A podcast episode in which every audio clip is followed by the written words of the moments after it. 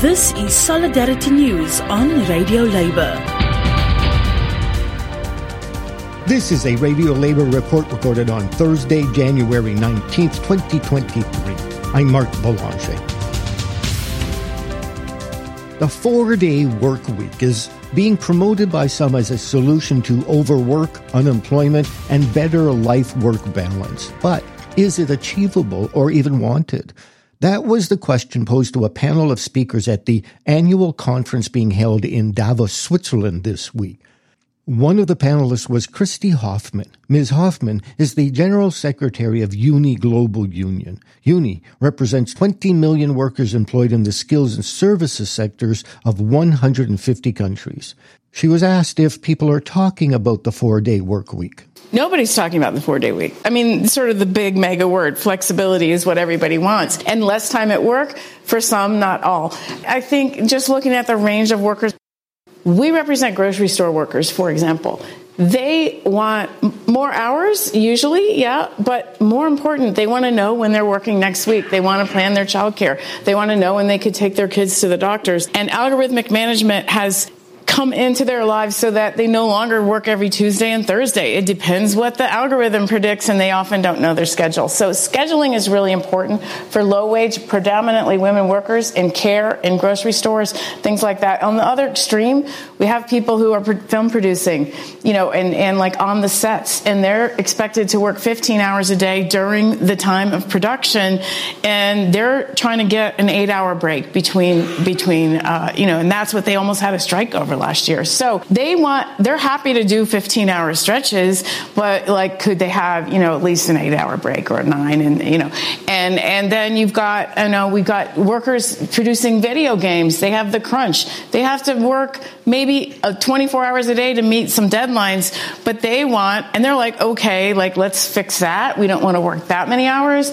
But in the, and or IT workers, a little bit less uh, pressure than the ones on the crunch but they want to be able to take the next week off, you know? So it's about flexibility, but not the one size fits all of a four day week. And I think we do have Amazon workers who work four day week, four 10 hour days. Now, would they prefer five eight hour days? No. Four days in an Amazon warehouse is you get a three day weekend, but it's really hard to work 10 hours in a row. It's very difficult safety wise. And, you know, it's a physical job. And, it, and so, you know, and the eight hour day was kind of designed around physical work. So it isn't really ideal, but they prefer that. So yes, in that case, I really think a lot of it is like how many hours over four days is another big question. I mean, our Japanese members, for them, a 40 hour work week is not even in the realm of possibility. Like they have a campaign to force each other to leave after nine hours a day, but normally they're working 10 and 11 hours a day. And I think that's, I mean, I would say the data that just came out was published last week from the ILO is that 33% of employees in the world, not, not the informal economy, work over 48 hours a week as right now.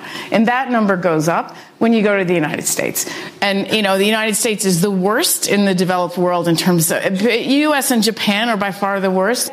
I have a relative, I won't name her, but who's working, she's a, and this is we considered a great job. They can, they work between nine and 10 hours a week, a day for nine days and they get the 10th day off. And that's great. You get every other Friday off. And that would be sort of in that four day week environment, but you're still working that nine, 10 hour day. And, and I think I, I just want to close. I, I have a lot to say about this, but I do think negotiating with workers is really important. That's the key. You know, it's not just about deciding You know, we believe unions have a big role in that, and it has to be attached to dignity. And of course, rather work four days than five, no question. But but for some who are already working 60 hours, do they, you know, what does that mean in terms of the number of hours? You know, it's a real whole cultural approach to how much you have to actually work. And, and part of that I would throw in is vacation time because, you know, in the US, you got, you have no right to paid vacation and it depends on the company what they allow. And in the, in Europe, it's, you mostly start with four weeks, even as a new employee. And that is also about time off from work. And that's it. Labor news you can use.